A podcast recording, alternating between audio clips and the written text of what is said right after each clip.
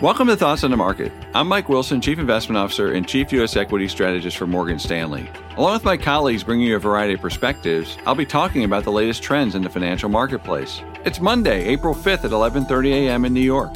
So let's get after it. After a long year, we finally appear to be on the cusp of reopening the economy and getting our lives back to normal. While living digitally has been an interesting experience, it's not a sustainable existence in my view. Human beings need real interaction with others to thrive. As a result, people are excited to re engage with many already pursuing normalcy where they can.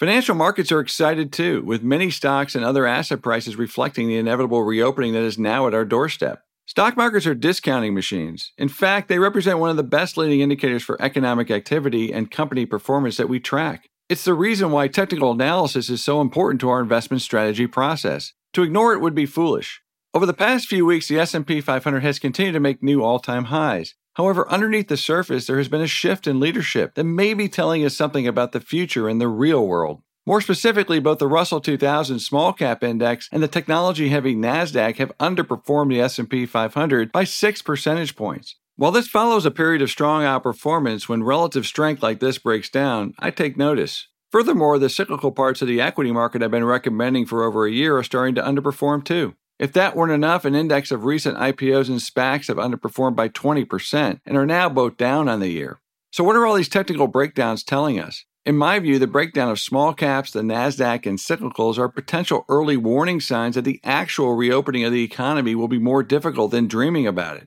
All three of these areas have been stellar outperformers since the recovery began a year ago. In essence, they were discounting the recovery and reopening we are now about to experience. However, now we must actually do it, and that comes with execution risk. While policymakers have provided tremendous support for the economy with both monetary accommodation and fiscal stimulus, the lockdowns have reduced supply, some of which is permanent. As a result, we are now seeing evidence of supply shortages in everything from materials, logistical support, and labor. The punchline is that first quarter earnings season may disappoint on margins, particularly with respect to the second quarter outlook and guidance. Meanwhile, the underperformance in IPOs and SPACs are a signal that the excessive liquidity provided by the Fed is finally being overwhelmed by supply. My experience is that when new issues underperform this much, it's generally not a good thing for equity markets more broadly.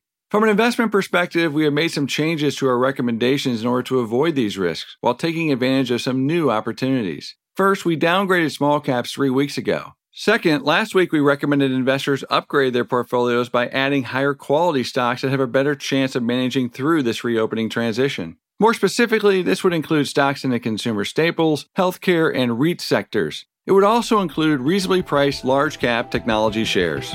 Thanks for listening. If you enjoy the show, please leave us a review on Apple Podcasts and share thoughts on the market with a friend or colleague today. The preceding content is informational only and based on information available when created.